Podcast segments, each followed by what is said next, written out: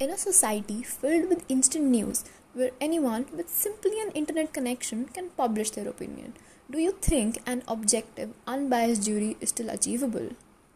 As the number of internet users increase with each passing day, a deluge of varied opinions and dialogues flood through every online platform available. Now, these networking sites like Twitter, Facebook, Instagram, which we use on a daily basis, actually provide us a platform to voice out our opinions. And in the process, sometimes we're able to bring about a positive change in somebody's life.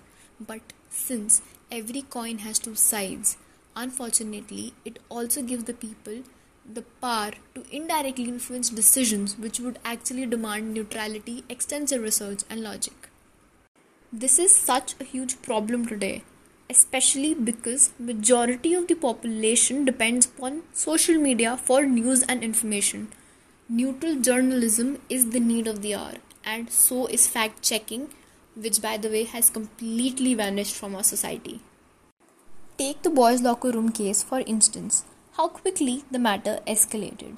And I can promise you, not even half of the users on internet knew the true facts, but just because everybody needed to give out their opinion does not give them the right to spread wrong information.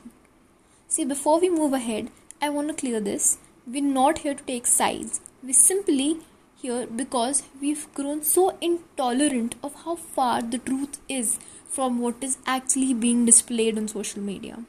You know what is happening? It has become more about how far does your post reach how many shares and likes do you get?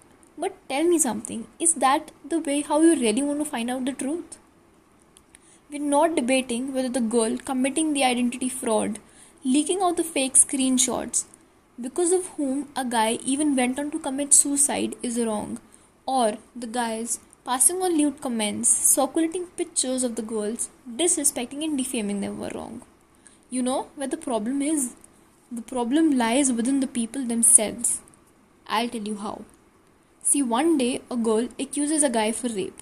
The guy is flooded with hate, and the guy even goes on to commit suicide.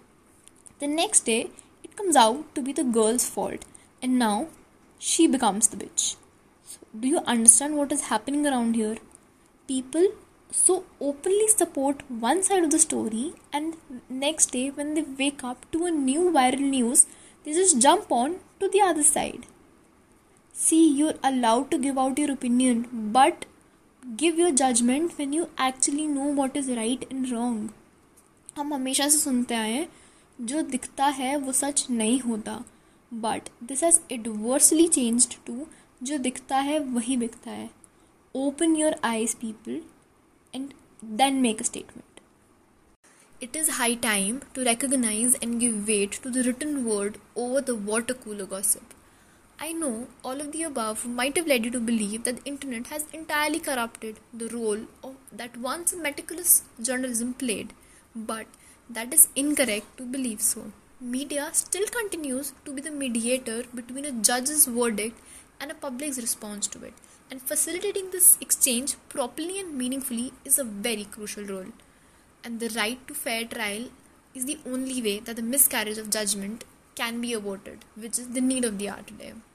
We need to understand there's an unspoken understanding of roles played between the reporters and the jurors, and how social media can become the so called disruptive glue holding them together. So, what do you think? Is social media a public suicide that you somehow lose sense of reality, or it's a platform where you've been able to find the truth? I leave this question for you to answer, guys. Social media or reality?